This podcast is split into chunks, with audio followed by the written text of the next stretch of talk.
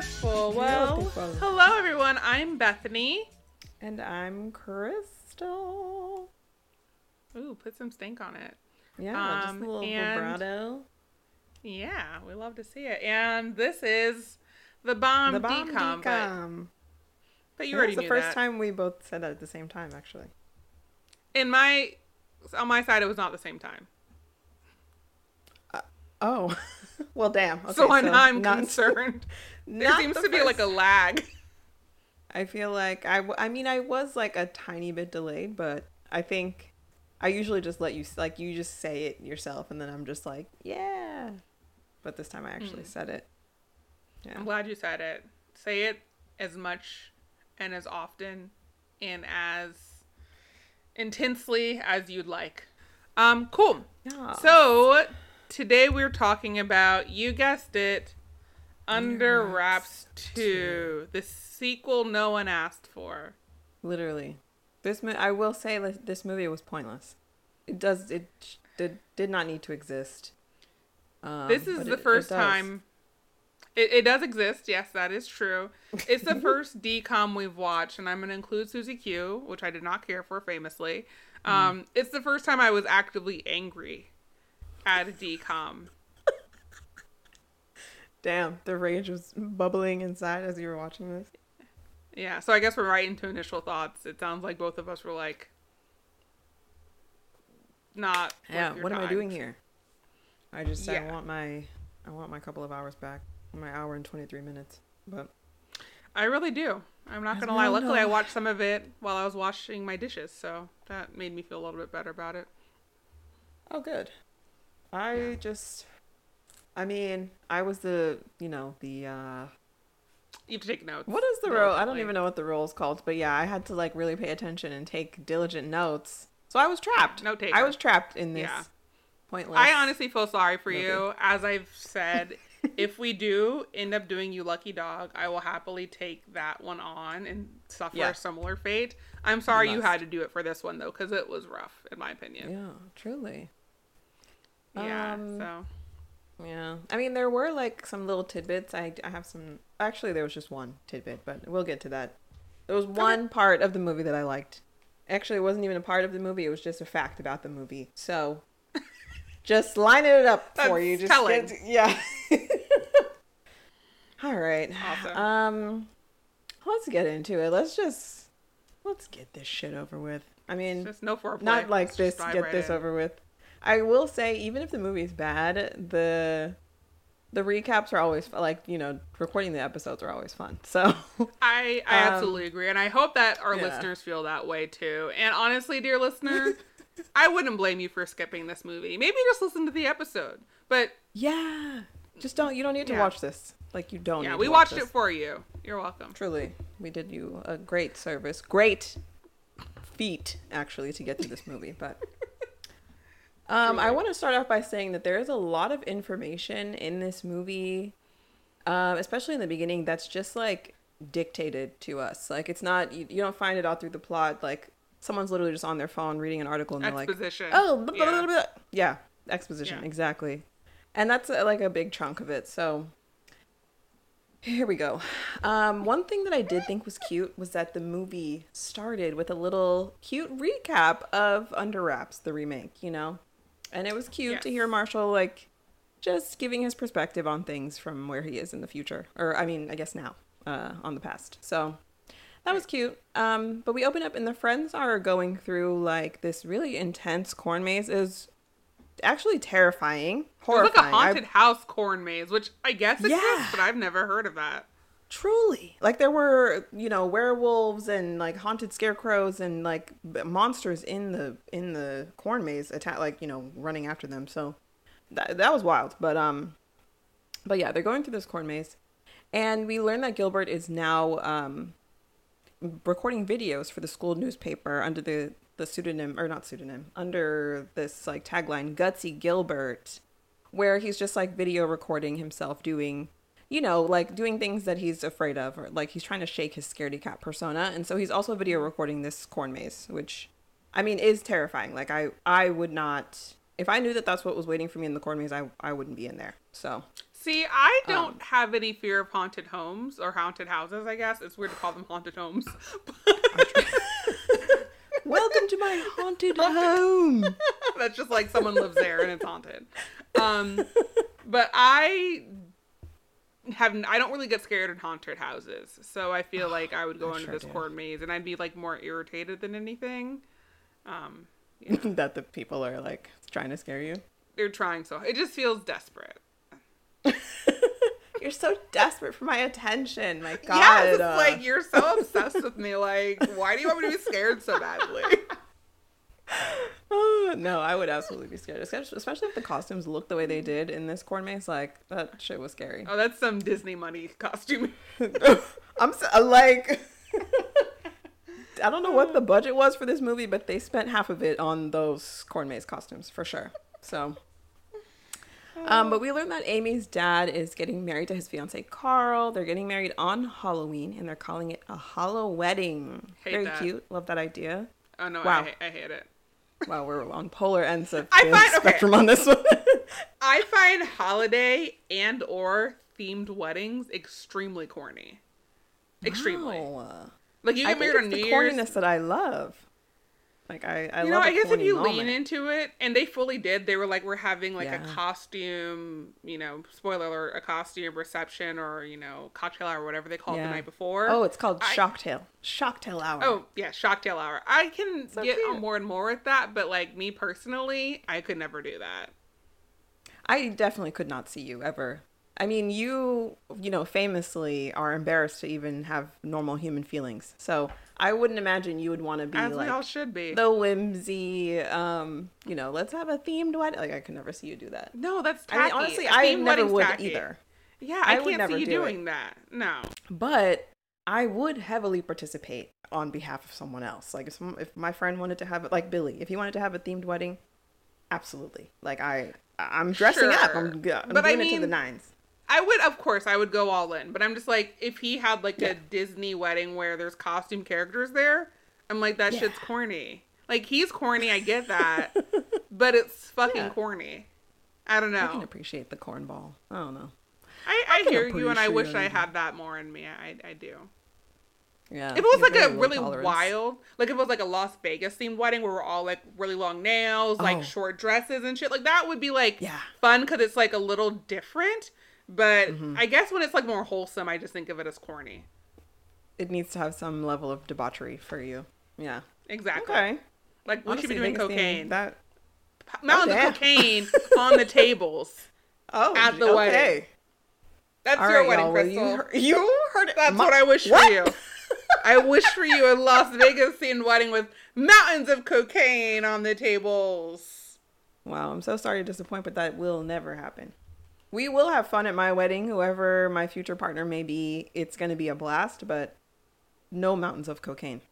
I'm going to lay that down right now. What if they want mountains of cocaine? Then they're not the one. Or they will just be shut down by my demands, and that's it. I wear the pants. Let's just get that clear. No matter who I date, I am in charge, ultimately. You know? Yeah, like, I mean, I guess we'll see. So yeah, you know, everyone's excited about the Hallow wedding. Everyone except Bethany, and Amy. I'm not the only one. Okay, come on. Like, she's the only person who hates this idea. Is not on board. It's so corny. Come on. It is corny, but you know, we love the corn. But we quickly see that Amy and Gilbert have been getting kind of closer as friends because they're both working on the school newspaper and spending more time together. And they've named Harold's lover, the queen mummy. Was she a queen? I'm not sure. I can't remember, but I believe Harold's lover. His high priest, but let's call her. Yeah, he's a high priest. Lover. Yeah, his lover. I like saying his lover. Yeah. Mm-hmm. So they named Harold's lover Rose, and they didn't tell Marshall. Marshall learns this, and you know you can tell that he's like been feeling left out. So that's something that you can see is going on the side. But he says like he really misses Marshall says that he really misses Harold's and wants to wake him up. Kind of, it seems like frivolously, like he just wants to wake him up just to spend time with him. And the friends were like, no, he needs to rest eternally. Like we're not doing that. And I'm like, yeah. That's weird, Marshall. Like, please don't try to do that. This movie had me thinking more about where are their souls or spirits when they are when they're resting, dead, fully dead, you know? Yeah. Like, and like the little, like the little life, like sucked out of their eyeballs. Yes. What you see, like yeah, exactly. I also wonder like, what happens.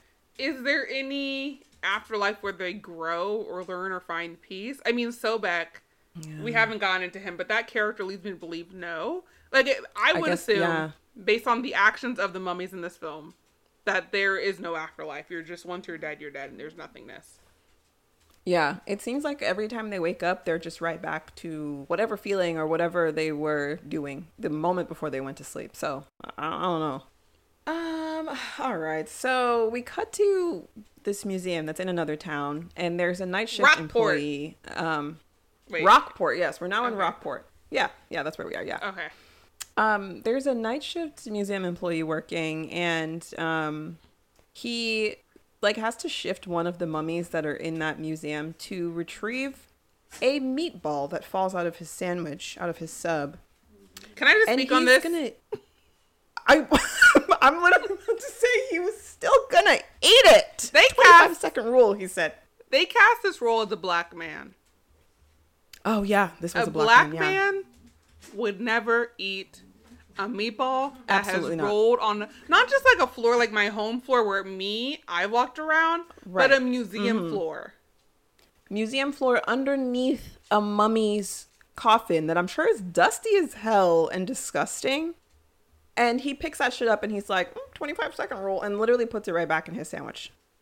There's no black man on earth that would ever do that. No black person, I will go as far to say, that would ever do some shit like that. Period. And this is like a nerdy ass black man who like looks super clean cut. Yeah. Like if you cast him as some like grungy man, hard on his luck, any race, maybe I'd buy it a little bit more. But this man is clean.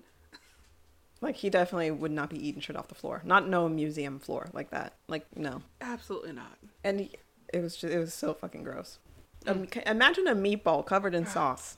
You pick that shit up. It's got the dust of 100 years on it from the museum floor. Everything. It's got some mummy dust on it. No, literally mummy dust. Like all kinds of just dust and shit on that floor. Like absolutely not. I've never been that hungry. But anyway, I never. Nothing would ever compel me to eat that meatball. No. But to get his meatball, he moves this mummy and like. The mummy's amulet, you know, gets exposed to the moonlight in the window. And the mummy wakes up. And it's, I mean, we see that it's not Harold. Like, we know that we're already in, like, some other random museum. But the mummy immediately puts a bracelet on this guy. And it kind of possesses him. Mm-hmm. It's like a weird possession because he definitely still has his personality. Yes. Like, he's still himself. He's goofy. But he now is just... yeah, he's goofy as hell. He's cracking all these... like puns and, you know, he's just a goofy, nerdy dude. Yeah. And, but aside from that personality, his only purpose is to carry out the mummy's deeds. Like he's like thrall. He's just a henchman. Like, you know, what's his name? Renfield with Dracula, where it's like still maintains kind of his main personality, but is completely like at the beck and call of his master. Yeah, of Dracula, of the master. Yeah, exactly. That's literally it. Yeah. So we find out that this mummy's name is Sobek. He, you know, the bracelet, that the mummy puts on the dude, you know, just allows him to communicate telepathically, I guess. Cause all he's doing is like kind of grunting. Like, is that what you were going to say? Yeah. I was going to say, why do we know this mummy's name, but not the other mummies? I don't know. Well, Harold never had this bracelet that allows for the very clear telepathic communication. I think that is the main difference. No, because the kids look this guy up and they know his name is Sobek by doing research on him. Oh, that's right. They don't have... yeah, that's right. They find out all this information just from the museum exhibit. Yes. I don't know. Because if the three of them were like... question. They were... it wasn't like he's a mummy from a different era... or like different, you know, line of royalty. He is, there were three friends. So it's very strange to me that they know she was the princess and Harold was the priest, the high priest, but they don't know their names. They know Sobek's name. Like that was some sloppy storytelling. and Harold and his lover both were meant to be in that museum. I mean, she was already in the museum, so they should know her name. And Harold was about to be retrieved by the museum, and they still didn't know his name. Yeah, that's weird. That's weird. I don't know. And they even reference him. I can't remember if it's the original or the sequel or both, or the reboot or both, but they mention, like, oh, her high priest. So, like, he is known. He's a known entity. It just doesn't make any sense. Like, he has to have a name. Like, I'm sure he has an Egyptian name that we should know. Yeah. What the hell? Yeah. Very, very weird plot hole. I mean, I guess not a plot hole, but just why? A plot hole. It's a plot hole. Is it a plot hole? Yeah. Mm-hmm. Okay. Some of these terms I don't really know, like, what defines, like... I would call it a plot hole because it just, like, doesn't make any... It's not explained. Yeah, it doesn't make any sense. Yeah. It's a gaping hole in the plot. True. Yeah. Facts. Well, with this bracelet, this mummy communicates to his new henchman that his name is Sobek, and he wants to spend eternity resting next to the love of his life. And that he also wants to get revenge on his best friend who betrayed him. The OG incel. I mean, obviously. The OG incel. Sobek. Literally, yes. Truly. Like, oh, if she doesn't want, if I can't have her, nobody can have, like, type of shit. That is his energy, 100%. Like, literally. It's pretty obvious, though, that he's talking about Harold. I mean, he's obviously got to be talking about the other mummies. Wouldn't it be funny if he's talking about princess. A completely random set of mummies and it just doesn't affect the plot? Like, this is completely unrelated to Harold and Rose, like, entirely. We just have a Sobek side story. While the other two mummies and the kids are just living it up, having a wonderful wedding and party. Yeah. Oh my! Honestly, that would have been more interesting than what actually did happen. I couldn't be less interesting. I'll tell you that. Yeah, there's no. This is the bottom. There's only going up from here. Yes. So, but the kids get wind of the mummy disappearing from that museum. Amy like set up some kind of mummy alert, you know, like Google alerts or whatever for mummy news, and they're getting ready to go to Rockport for Amy's dad's wedding anyway. So they're like, let's go to the museum and see what's going on. And then they also plan to get Harold and Rose, or to go check on them, basically, is what their initial plan was. They want to go see how they're doing. Buzzy goes along for the ride. She's going to the wedding trip. I guess she's invited to the wedding. I mean, she is their friend, so that makes sense. And Amy does some research on the way, and she confirms that the mummy's name is Sobek, and he was indeed Harold's best friend, and that he was also in love with Rose. And she reads that Sobek is 100% hell-bent. He said something like, even if it takes 1,000 lifetimes, he's going to get revenge on his best friend for ending up with Rose, you know? So we know that his rage is still alive and well. It knows no bounds. Yeah, knows not a single bound, not one. And, we see the group there at the jewelry store picking up the wedding rings, and the jeweler at the jewelry store is Adam Wiley. Yes, Gilbert in the 1997 original. Oh my Gilbert. God. And this was the highlight of the film to me, honestly. This is that one thing I was talking about at the beginning. Oh, yeah. This is the one thing that I loved. Agreed. It was just such a cute little, it was so precious. Yeah. I'm like, oh, I love this. And he was great. He was wonderful. Yeah, he was a wonderful jeweler. He did that shit. Definitely. If you're going to watch any scene, just look up the scene where just to see what he looks like now, just to see what he's up to in this decom, yeah. You know, why not? But the jeweler lets them know that Sobek's amulet that he has on him is a sign of evil. It's made of some, I forget what he said it's called, but some red stone or whatever. And he's like, was it? I said, right. I just remember that it was red. Like, oh yeah. The red stone. Yeah. I forget what it's specifically called, but, he was like, whoever's wearing that thing, they were doing some chaotic shit back then, and I mean, it's a sign that they will always be in that chaotic energy. And so they're like, oh damn, let's go get Rose and Harold's ASAP from the museum so we can protect them. And I part of their plan to get Rose and Harold out is to replace them with decoy mummies. Yes, that Buzzy has made last minute. Yeah, Buzzy. Yeah, she made them last minute, and bless her heart for this, like, last minute putting some mummies together. I for sure know I would not be able to do that at all, but if y'all do, for some, you know, unfortunate reason, end up watching this movie and you see these decoy mummies, some unfortunate reason. Nothing good can bring you to this movie. Nothing good can bring you to sit down and watch Under Wraps 2, okay? I just have to throw that out there. But these decoy mummies are absolutely ridiculous. Oh, I thought they were good to see. No. I thought they were pretty good.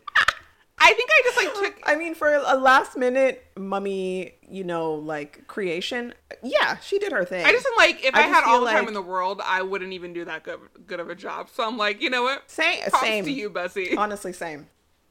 I can't even hate because I know I could not pull that shit off. But I just know that I don't understand how a museum official the next day did not look in those coffins and be like, what the hell is this? Where are the mummies? Because they don't look like mummies at all. But, I mean, you know, she did her thing. Meanwhile, you know, Sobek is making his way to Rockport with his little minion. Yeah. And he breaks into this house to grab a scepter. Apparently it's, you know, his scepter from back in the day that someone has collected. I don't know. It's like giving Jafar's staff. But instead of a snake, it's like an Egyptian dog type thing. Yeah. Yes. The Sphinx. Mm-hmm. Is that the Sphinx? Mm-hmm. Is that a cat? The Sphinx is a cat. No, the Sphinx is a dog. The Sphinx is a cat. Is it a lion? What's the dog? I feel like I've never... I've never looked up like what the Egyptian dogs... Neither have I. Is it a jackal? Is it a jackal? I don't know if that's right or if I'm just like getting... I'm going to look it up right now. You can hear my click clack. That kind of sounds... It sounds like something. Jackal sounds similar or... exactly what it is. There's a dog called a Pharaoh Hound, and honestly, it kind of looks like that. Oh.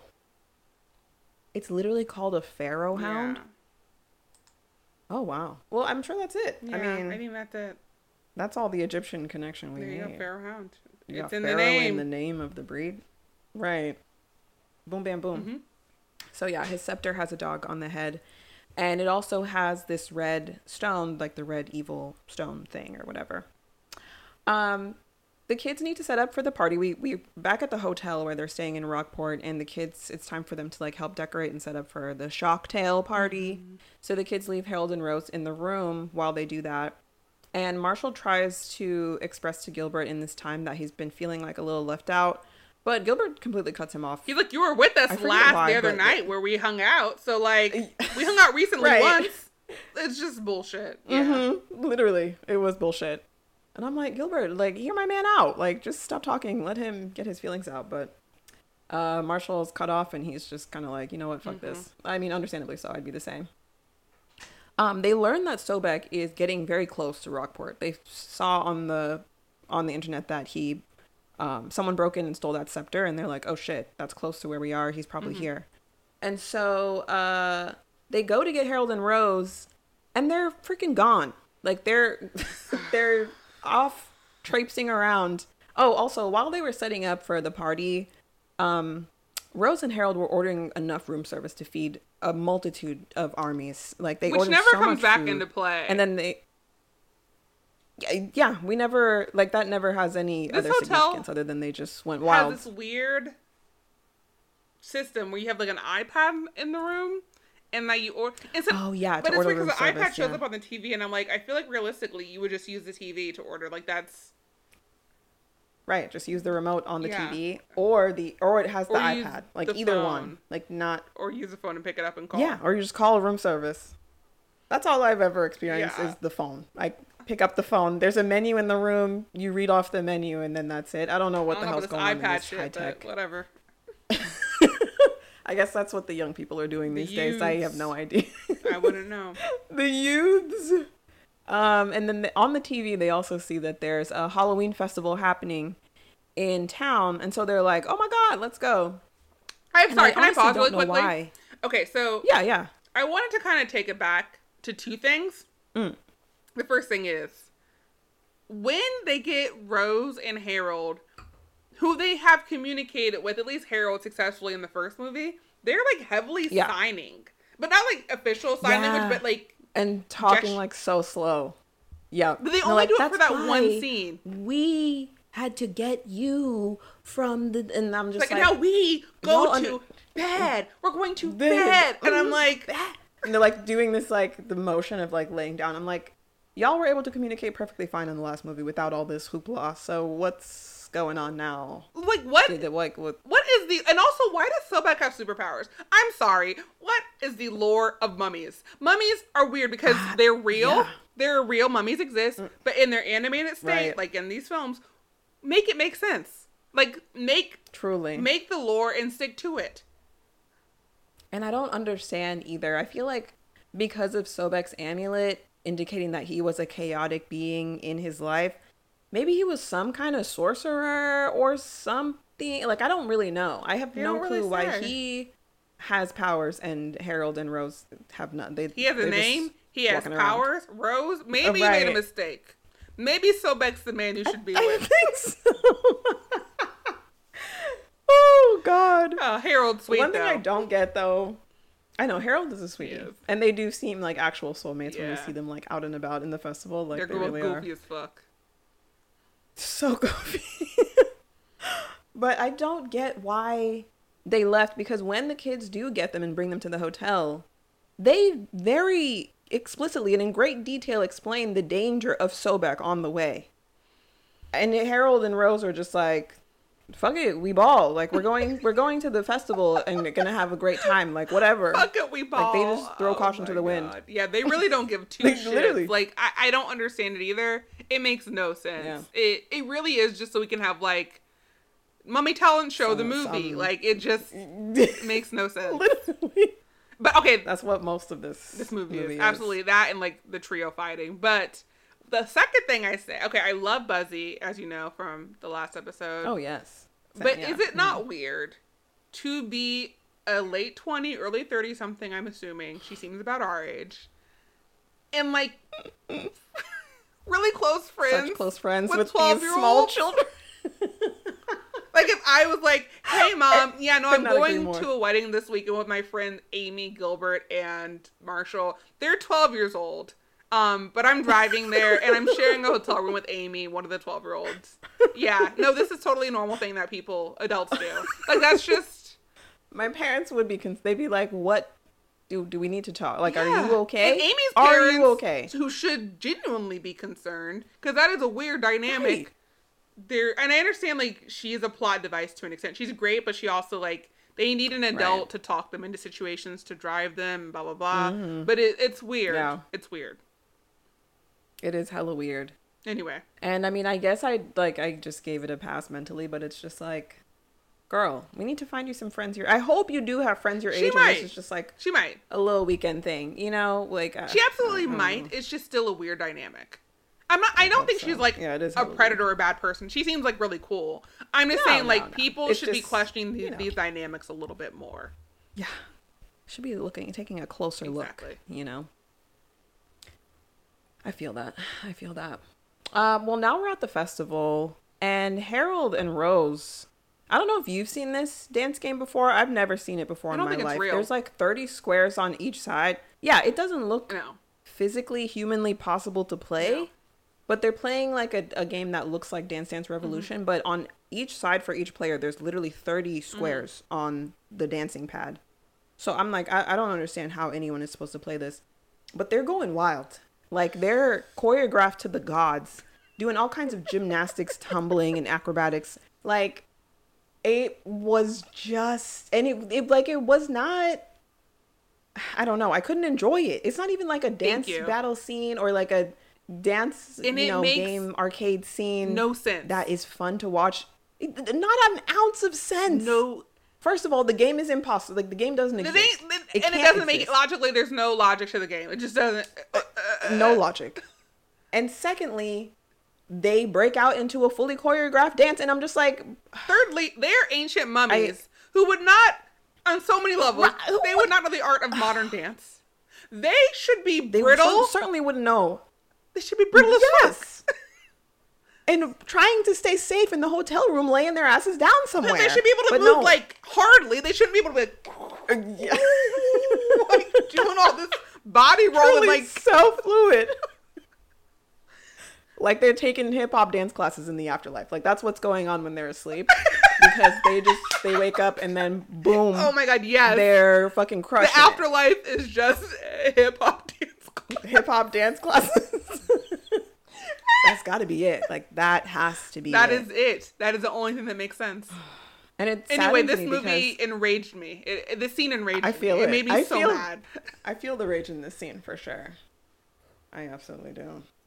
And it also kind of made me a little bit sad because I mean, we both love DDR and I love a DDR scene in a movie. I'm like, yes, bitch, get it. Hit them spots. But this, I was just like, make this stop, please. Turn it off. Like, no, I don't want to keep watching. That's why I had to skip a little bit. I didn't skip the whole thing. I saw enough to make me angry, but I had to give myself a 10-second reprieve. I have no regrets about that.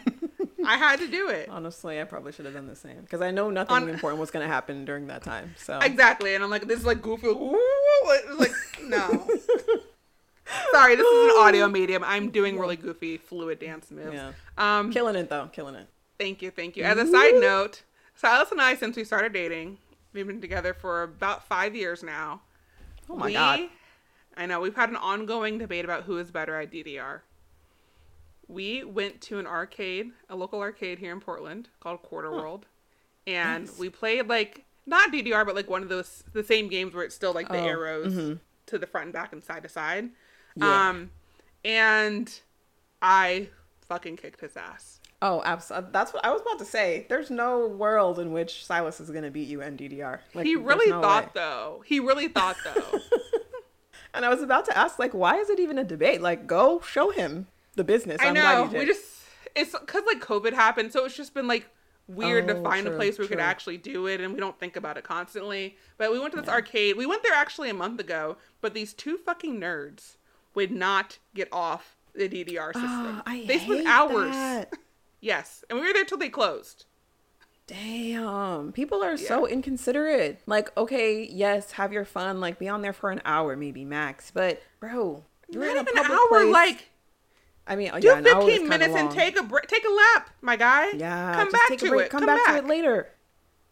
But no, they were on the whole, and they like do it the way that just doesn't. I know it's a talent. I'm not negating that, but it doesn't seem fun. Yeah. Where you just hold onto the bar behind you, and your legs are just like and your legs are flying. Like I want to move. Like it's fun to like move with it, you know. So anyway. You gotta do the arm movements, like do the shoulder bops and make a dance out of it. That's the fun part. Yeah. So anyway, I am the supreme ruler in this household. Absolutely. I never doubted it. Neither did I, but he truly did, and he still won't admit it because he is salty. Well, he should be, because that's a wild ass thought to think that he's gonna kick your ass at. You know, Silas, he's wild. He is a wild, grumpy daddy. Oh, Papa. All right, so they're doing their fucking gymnastics on this dance pad, and Sobek, he makes his way to the festival. He makes his way to the festival. Like they get to the museum in Rockport. The mummies aren't there, and then they're like, "Oh, there's a festival happening," so they go. And in this little scene here, the errand boy, his little minion, calls him "your deliciousness," and I just thought that was so wonderful. That's delightful. And I feel like everyone in my life from this moment forward needs to refer to me as your deliciousness. Yes, your deliciousness. When prompted. Yeah. Yes, this is what I'm talking about. Yes, because I am delicious. So here we go. But yeah, Sobek finds Harold and Rose, and then he uses his scepter to do some shit. Or like it's about to go off, but then the kids like create this distraction so they can escape. And while they're running, Amy drops the wedding rings, sadly, which Sobek's minion finds with the name of the jeweler on it. So they can, you know, he's like, oh, this must be someplace that has information on them, whatever. Can I just say, as they're driving away. Oh, yeah. Mm-hmm. Who trusts their 13-year-old daughter with their wedding rings? Not me. Oh, my God. This point comes up later, too, because apparently she planned the whole goddamn thing. She planned Amy planned... The Shocktail release. The Shocktail party, yeah. And I'm like, also who? And she's like, I can't get them, I don't have money. And I'm like, yes, but all of the points you're saying are reason as to why I would not trust you, a 13-year-old, a child, a quite literal child. Small to plan any party for me, let alone a party associated with my wedding. For adults, an adult cocktail party? Like, no. You should be running around with your friends and chillaxing while the party planner takes care of this, you know? Like, someone who's grown and paid to do this. Like, I will ask your opinion on things. Like, do you think chocolate fountain or cheese fondue? Like, what do you... Like, share your opinion, but it's not a party for you to plan. Not out here coordinating everything, picking up the rings, doing all this shit, like... And it's stressing her out. I mean, rightfully so, because she's 13 fucking years old. Yeah, no, I'd be stressed out, and I'm literally 20 years her senior. Quite literally.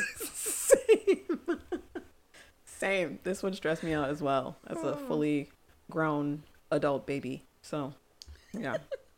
Sorry, but you're saying they're driving away. Oh, yes, yes. So they're making their escape, and they're driving away. And Sobek uses the scepter, and apparently it can shoot out deadly, powerful fucking lasers that, like, blew up some mailbox or something that was right next to the car as they were driving away. And I was just like, oh, who is this guy? Like, what, who is this mummy? Why does he have the power? I mean, you said you made that Jafar reference, and it's just like he kind of has Jafar's, like, sorcery powers almost. So it's like, it's crazy. It's kind of wild. It is. It is. And, like, why didn't he use those powers at the Halloween festival? I'm saying, as soon as he saw, I mean, he was about to, like, it was powering up, but then the kids, like, made that distract. Like, they threw coins or whatever. But that wouldn't have stopped me. I'd been like, fuck those coins, fuck this crowd. Like, I'm about to blast all these kids and people to outer space. If I'm evil, I don't give a fuck. Same. Like, I don't have any inhibitions here about taking life. Zappity zap zap. Like, come on, Rose, let's go. Yeah. It's like the game Zip Zap Zop. Oh, my goodness. Zip Zap Zoobity Boppity Bop. Let's go. Oh, my God. I'm so foolish today. I love it. It's delightful. Oh, God. So, yeah, they almost get hit by this fucking laser while they're driving off. And now it's time for the Shocktail party. I feel like something happened in between here. They have the scene at the hotel room where Amy, we realize she lost the rings, and she shares with them her plan to use Rose and Harold to basically work the party. And Marshall's like, that's a fucking terrible idea. And Gilbert's like, no one calls my friend Amy a terrible idea maker, okay? She is correct, and this is what we're doing. Facts. They don't listen to him at all. No, they don't give a fuck about him. Yeah, they really did cast him. And they're all in costumes. You know. So, like, Marshall is a vampire. It's like a costume cocktail party. Yeah, and then Amy is a witch. And then they did my boy Gilbert dirty. They made him... What was he? He was, like, a superhero with a G on it, so I guess, like, Super Gilbert. Felt like the vibe. But his costume... Oh, he's Gutsy Gilbert. Oh, yeah. His costume was not it. But I liked the Buzzies, and she was a parrot.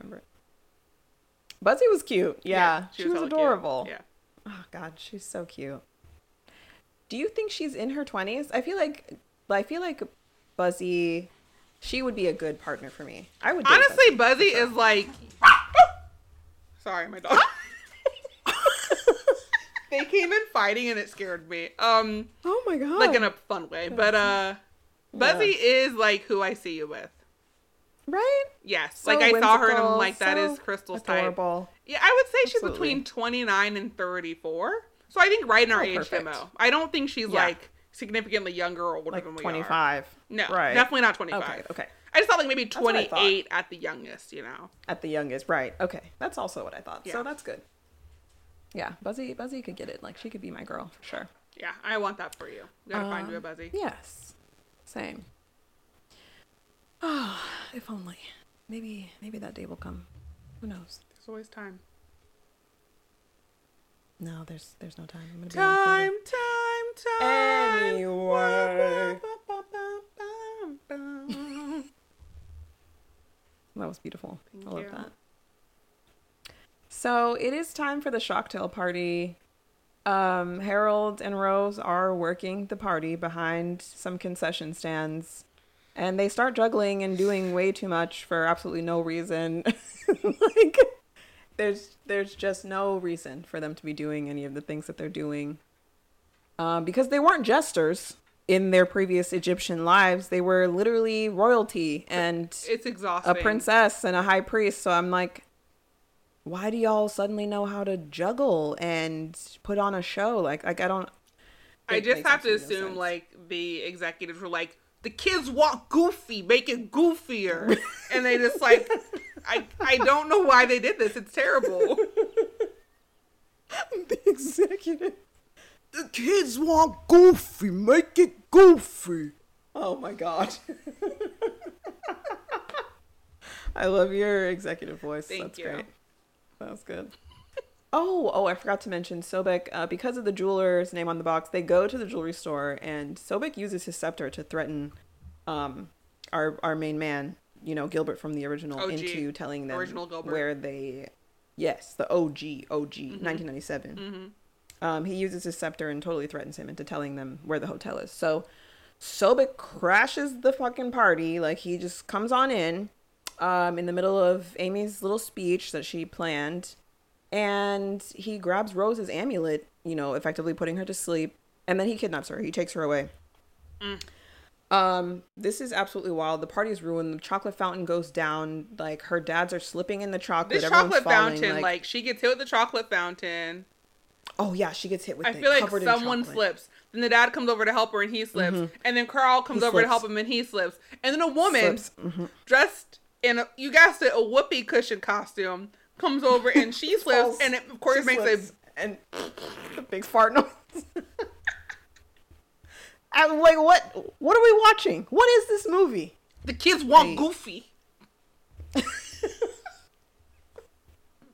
Goofy is what we fucking got, because that's all this movie is.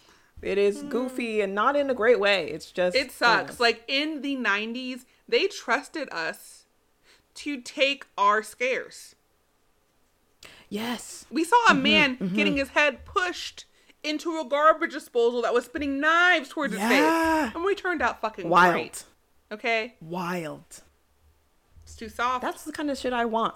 I want something intense. Something that's going to be like, oh snap, what's about to happen? Truly. I actually want to ask you, I don't want to interrupt your synopsis, but I do want to go over what your favorite Halloween DCOM is. So at the end of this, maybe we can do that. Because I know this won't come out, obviously, but like today is November 1st, the day after Halloween. So I've been in like a spoopy state of mind.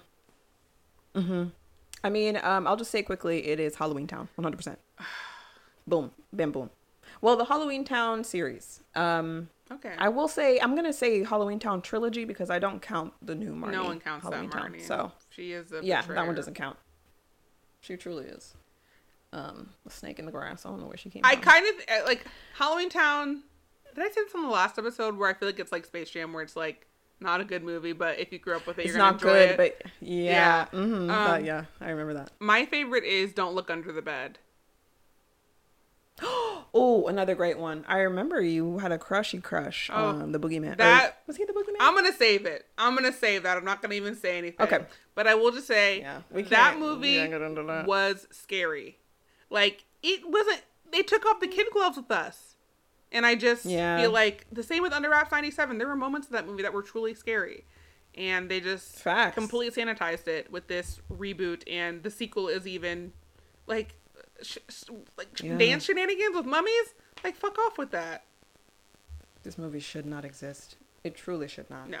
Anyway, I'm glad they didn't make a third one. I agree. Knock on wood. They still could, I guess. I looked up. I was so bothered by this. I looked up, is Disney making Under Wraps 3? I did too. Yeah. And I couldn't find anything, thankfully. I feel exactly the same, where I was like, thank God.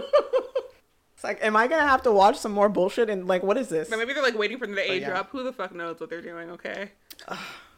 God. Nah, I can't wait to get to Don't Look Under the Bed, honestly. It's a great one. Because, it is great. And I do remember feeling absolutely creeped out during parts of that movie. 100%. So, yeah. That's a good point. Halloween Town's not scary in the slightest. It's just a cheesy... Yeah, it's cute. Good. I don't know. We have our girl, Debbie Reynolds. Yeah, we love Debbie Reynolds. Oh, love Debbie. Rip, rip, rip. Mm-hmm. So, after the... party is destroyed, it's a disaster. Amy has like a little breakdown, and during her breakdown she's like locked herself in a bedroom. Marshall kind of lashes out at Gilbert and Amy, you know, for being all buddy-buddy and shit without him.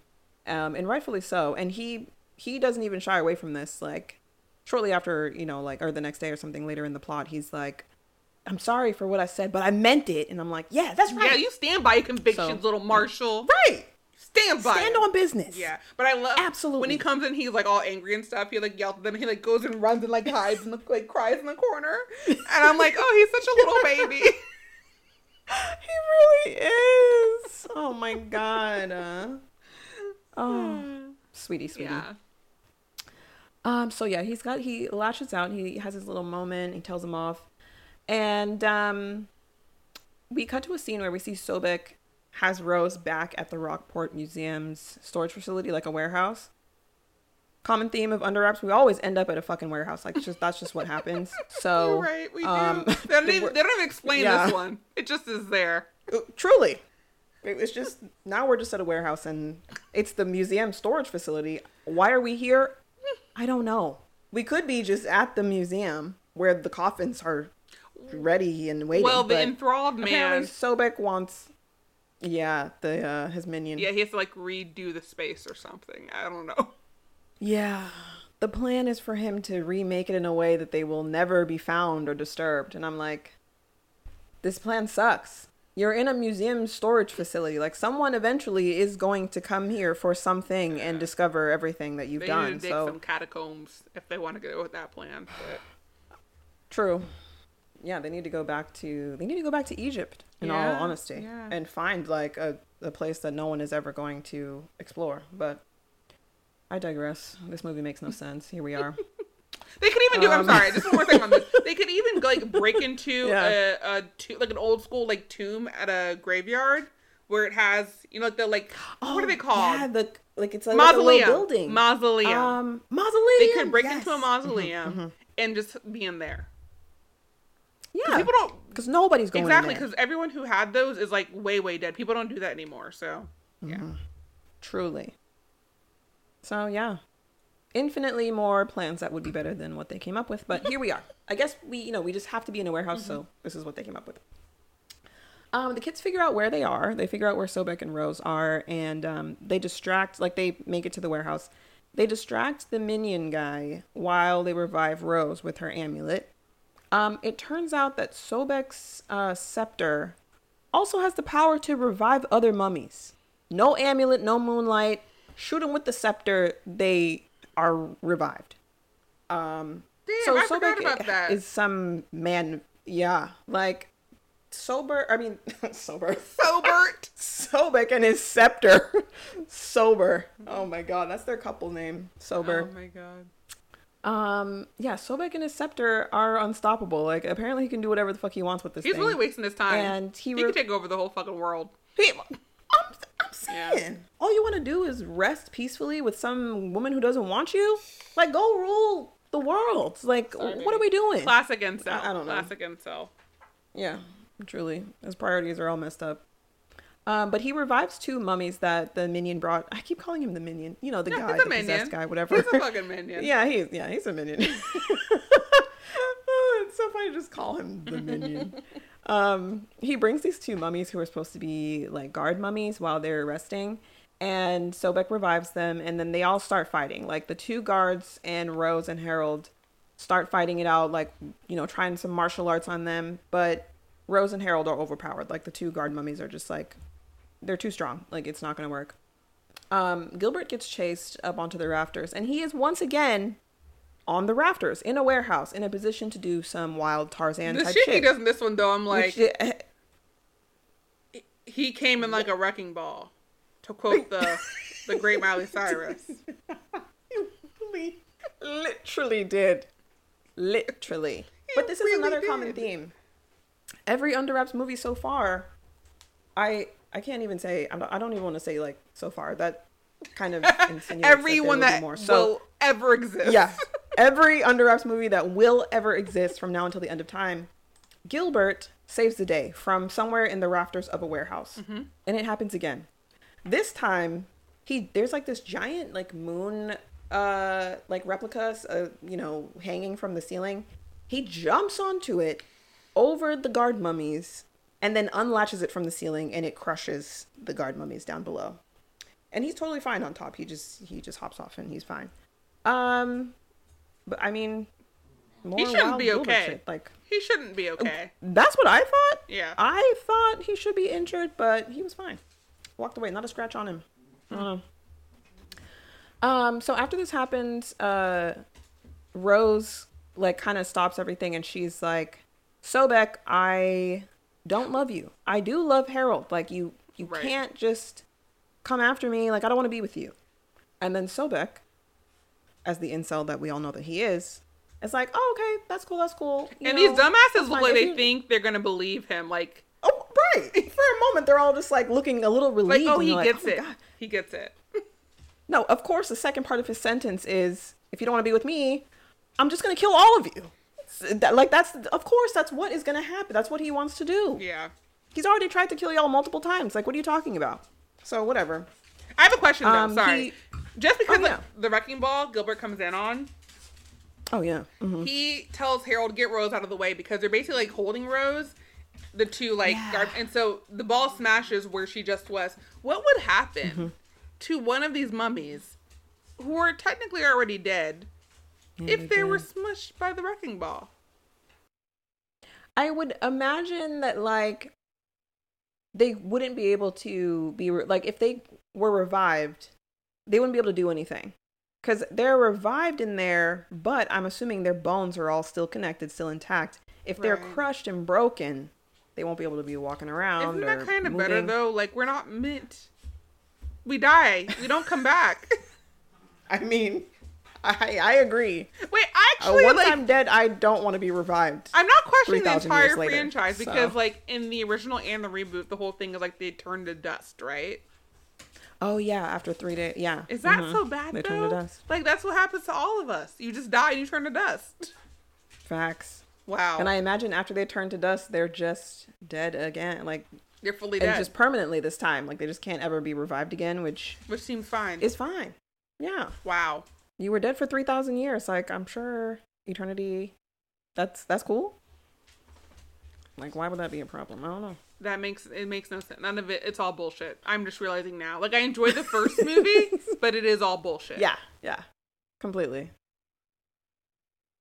So yeah, Sobek, he says like, okay, cool. I'm just gonna kill everybody then. That's fine. And then he shoots his scepter, but a marshal comes up with this idea. There's some shields nearby, and he's like, oh, this will reflect the laser, just like a mirror would. Right. So, oh, I forgot to mention earlier that they used a mirror in the museum in Rockport to shine the moonlight onto the amulets to wake up Rose and Harold. That's how they got them awake. Yeah. Mm-hmm. So yeah, they grab the shields and they reflect the laser back onto Sobek and the scepter, destroy the scepter. That's fucked. And then, puts Sobek to sleep. Like I don't think he's like destroyed or whatever, but he just goes back to sleep. I don't know. He's just laying there. He didn't like turn to dust or, become engulfed in flames. They should literally falls over. Drop a wrecking ball on him. I would dust that motherfucker. If anyone should turn to dust or be destroyed completely, it should be Sobek. Like, he doesn't need to come back. That man is chaotic. He obviously hates his afterlife hip hop class, he's not about it. Like, just let him die. He's not feeling the fucking afterlife dance classes at all. So yeah. But he just goes back to sleep, and then they're all like, okay, cool. And the minion wakes up, he takes the bracelet off, and he remembers everything. He literally comes out of it, and he's like, was I just possessed by a mummy and doing his evil biddings for the past 3 days? And they're all like, yeah. Mm-hmm. And I was like, okay, cool. Thanks for saving me. We learned that his name is Larry. He gives Amy the rings back that his dad, that dad's ring for the wedding. Mm-hmm. Yeah. So that problem is solved. This 13-year-old's problem of keeping guard of the wedding rings for a wedding that she planned a cocktail party for. Yeah, exactly. And we learned that his name is Larry. And then they just bring him along to the wedding. They're like, you know what? Random stranger wrapped up in mummy business. Come on, come along with us. Attend my parents' wedding. He comes to the wedding? Cool. I don't even remember that. Yeah, he attends the wedding, yeah. And they make a comment that he smells gross because he's been wearing the same clothes for 3 days. Right. And Amy is like, Buzzy, can you run to my dad's room and grab something for him? And she's just like, yeah. Oh, right. So, yeah, he just wears one of her dad's suits and attends the wedding. Complete stranger. No problem. Yeah. But, yeah. Well, also, like, mummies attend the wedding. Look. So. Oh, yeah, the mummies do attend the wedding. He's not the weirdest random guest to be invited. And there is a moment when they're all on the dance floor where the grooms are like, they see the mummies dancing by and they're just like, who are they? But then they just shrug it off and they're like, okay, whatever. So I would react if I saw two mummies at my wedding. Yeah, same. Did I mention that my 13-year-old cousin is planning it? It should be really great. I'm sure she won't be stressed at all. She'll be she'll do a totally competent job. So yeah, she'll be completely manageable for a 13-year-old. Love that. I forgot to mention that on the way to the wedding, though, that Larry and Buzzy do share a look. It's not like quite a romance look, but it does like insinuate that they're just kind of like, what's up? There's a possibility. Yeah. So it was weird that moment together. Yeah, it was just I don't want that. I'm wondering if it was because like you smell really weird, dude, and I'm not trying to be rude. Maybe, but possibly. But I did notice that look too. Like, what is it? What are they trying to convey? It was not obviously flirtatious. It was weird. No, not at all. It looked more like, who are you? Who are you? Like, I don't know. Yeah. But yeah. At the wedding, though, while the grooms are exchanging their rings, Harold and Rose use Buzzy's hoop earrings as wedding rings. And they like have like their little exchange while they're sitting down at the ceremony. Rose. And I thought that was really sweet. To Harold. Yeah. That's feminism, baby. Mm-hmm. Absolutely. Go on, get your man priestess or what is she again? A princess. Go ahead. Mm-hmm. So yeah, I thought that was a cute little moment. And then everyone dances the night away. Harold and Rose included, dancing on the dance floor with everyone else. They love to dance, as mummies do. That's just a fun fact everyone knows about mummies. Them afterlife hip-hop dance classes coming in clutch. And they pour hot sauce all over their slice of wedding cake, naturally, because they love hot sauce for some reason. Nasty. And then, the gang gets them all back to the Rockport Museum before midnight. I just want to note that the music being played at the wedding was giving me Married at First Sight energy. And that is not a compliment. Married at First Sight music is so... It's music that was written and produced just for the show, it feels. Like, I believe that. Yeah, like, it's like, hey, we need a song about these couples falling in love. And now they're having a hard time. Yes, exactly. Like, I love to love, and I live to love, and I love you so much. And just like, anyone could write this music. Anyone could. We just wrote two songs. If you hear those songs on the upcoming season of Married at First Sight, you know where it came. You heard it here first. Okay? Bruh. Mm-mm-mm. And I feel like similar with Love is Blind, too. Yeah, it's like, Love is Blind is a close second. Love is Blind. Married at First Sight is a little bit worse, but they're both very bad. And I'm just like, where are y'all getting this music? Who are these unknown artists that are just making this music for the show? Because they always, like, put the name of the song and the artist in the subtitles as well. And I mean, they have to. Who is that? That's true, yeah. They do have to do that. You could look them up, listen to their whole discography. Let me know what you think.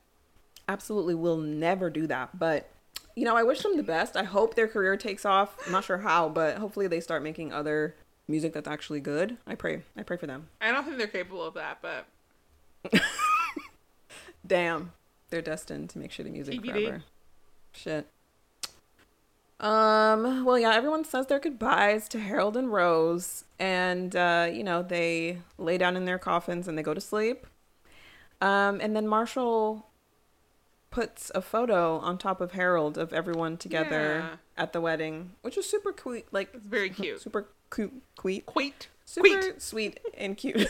Super cute. But I just know that someone's gonna find it the very next day and throw it away. So these are the things that I think about, like in these situations. I'm just like, so a museum employee is gonna come in to get ready for the exhibit, see the photo, and then throw it away. They're probably gonna look at it and be like, there's mummies in this photo. Oh, these mummies are in this photo. That's fucking weird. And just throw that shit away. I don't know. What would you, like, if you found that photo, you'd be like, you would just never have answers. Because it's definitely those mummies. Like, it's like, them. They must be, like, people who dressed up like them based on... it'd be very weird. I would rationalize it by saying exactly that. Like, those people in the photo came here, they studied these mummies, took photos, made special effects makeup to look exactly like them, and then took this photo and then left it here as just, like, a little... Look what I did. I got the little ponytail. Because they famously, like, kept your hair out when you remember. They remembered everything except for your ponytail.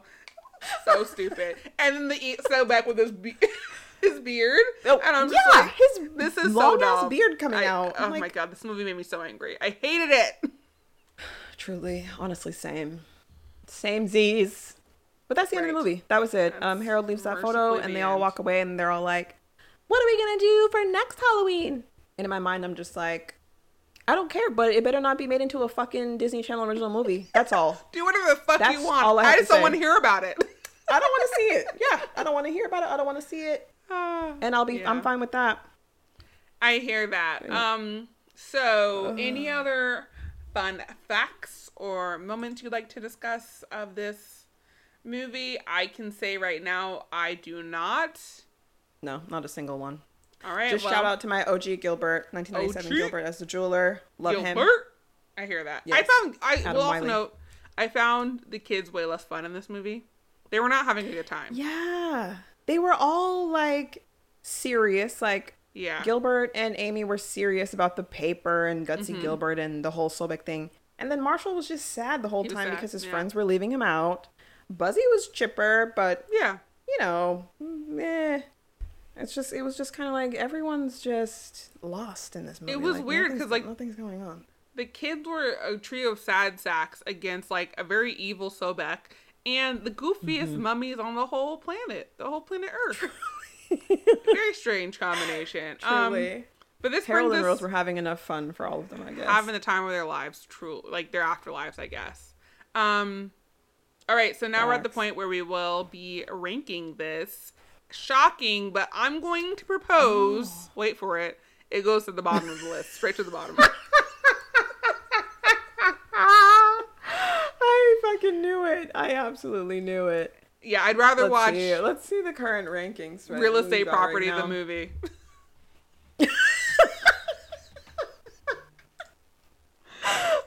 Formerly known as Susie Q. Wow. Number one, we've got Wish Upon a Star. She will be reigning champion as well, or continue on into this week. I will die. Number two, Under Wraps, 1997. Wonderful. Number three, The Paper Brigade. Paper Brigade. That's hard to say real fast. Number four, Under Wraps 2021, only because it is better than Susie Q, which is at number five. So, yeah, number six is now Under Wraps 2. Last place. To the list, where it should be, and it will stay for quite a while. Who knows if we ever do? You lucky dog. What is it called? I keep wanting to say you dirty dog. Yeah, you lucky dog. If we do ever do you lucky dog, I'm not even sure if that movie is bad enough to beat this out. Damn. I don't know. Damn. Yeah, I'm not sure because this movie, although like you lucky dog, is painful to watch. This movie just like. It immediately felt so pointless. Yes. I'm like, there's no need for a sequel to Under Wraps, first of all. And this is the sequel? Some other mummy wakes up with powers to come exact revenge because he also is in love with... Like... Girl, I hear you. Yeah. That is the reality we live in. See. Yes. So, next week we were initially going to do You Lucky Dog. Or You Dirty Dog, you like to call it.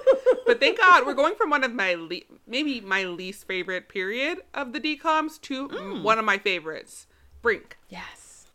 Oh my God. Soul Skaters. Yes. I cannot wait for Brink. Yeah. I think everyone our age collectively had a crush. Oh, Eric von Detten. Yeah, Mr. Von Detten himself. He was like the 90s heartthrob Disney Channel guy. I don't know. You know, like everyone just loved him. Yeah. I was listening to a podcast earlier, another podcast based in Portland called You're Wrong About, hosted by Sarah Marshall. She is, I think, a year older than we are. And she was talking about So Weird, where Eric von Detten was one of the characters, and how, like, he was such a heartthrob. And I'm like, yeah.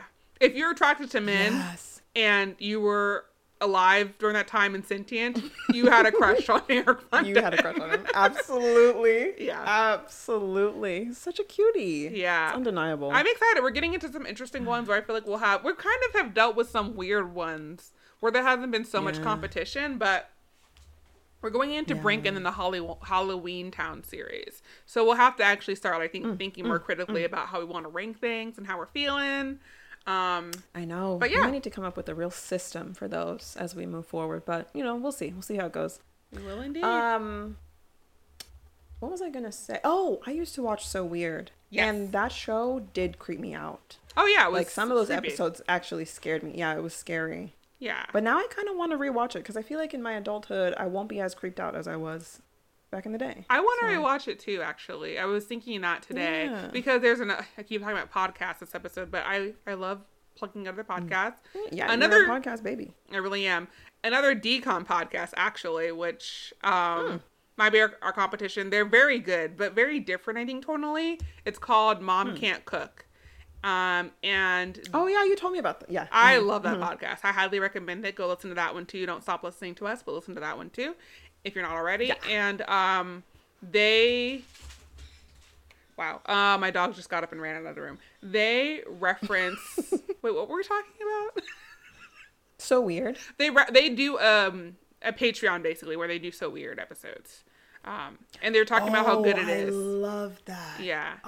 So they did it, and then also on You're Wrong About, she also referenced So Weird recently. So anyway, oh, hell yeah. We should do that. Like, when we get enough followers to make Patreon content, we should start doing episodes on, I don't know, like other Disney content. We can't do So Weird, unfortunately, because that'd be like a direct copy. Yeah. But we should think of that we want to do. Just another...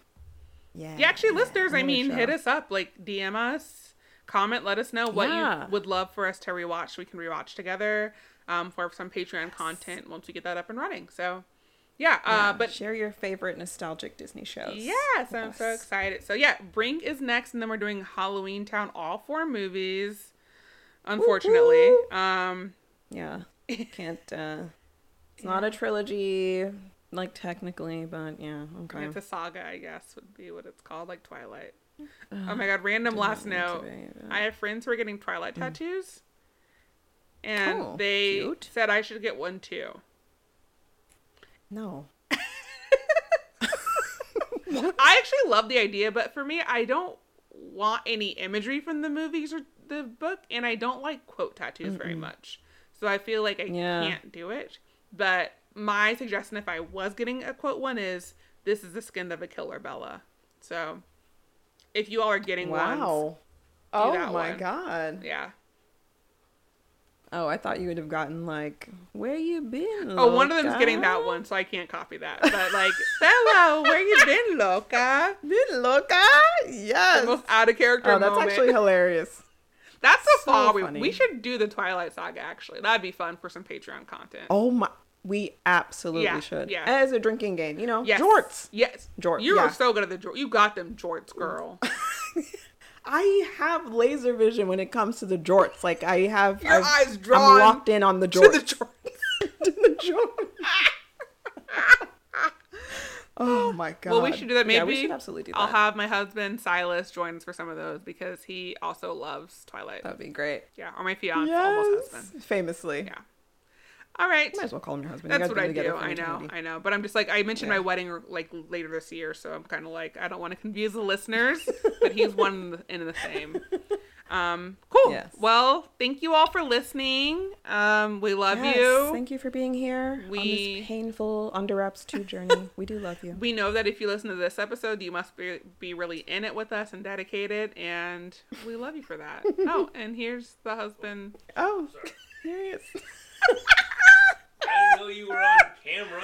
Why did you put your hands up like we have guns? Like, no one's going to shoot you. Yeah, maybe. We'll see. But... All right. Well, thanks for listening. Until next time. Bye. Bye. Thank you so much for listening to The Bomb DCOM. You can follow us all over the internet on Instagram, TikTok, YouTube, all at The Bomb DCOM, and at our website at thebombdcom.com. You can also email us at thebombdcom@gmail.com. We release new episodes every Wednesday, so you better find your ass back here next week. This show was created, produced, and hosted by us, Bethany Birdhill and Crystal Innes, and edited by me, Crystal. Our theme music credit also goes to DJ Quads. Thank you, DJ Quads, for the excellent music. You can find them on YouTube. And we will see you next time, babies. Bye.